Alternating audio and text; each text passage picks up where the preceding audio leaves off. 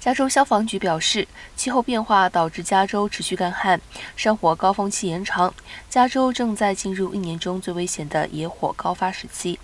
居住在潜在火灾地区的加州居民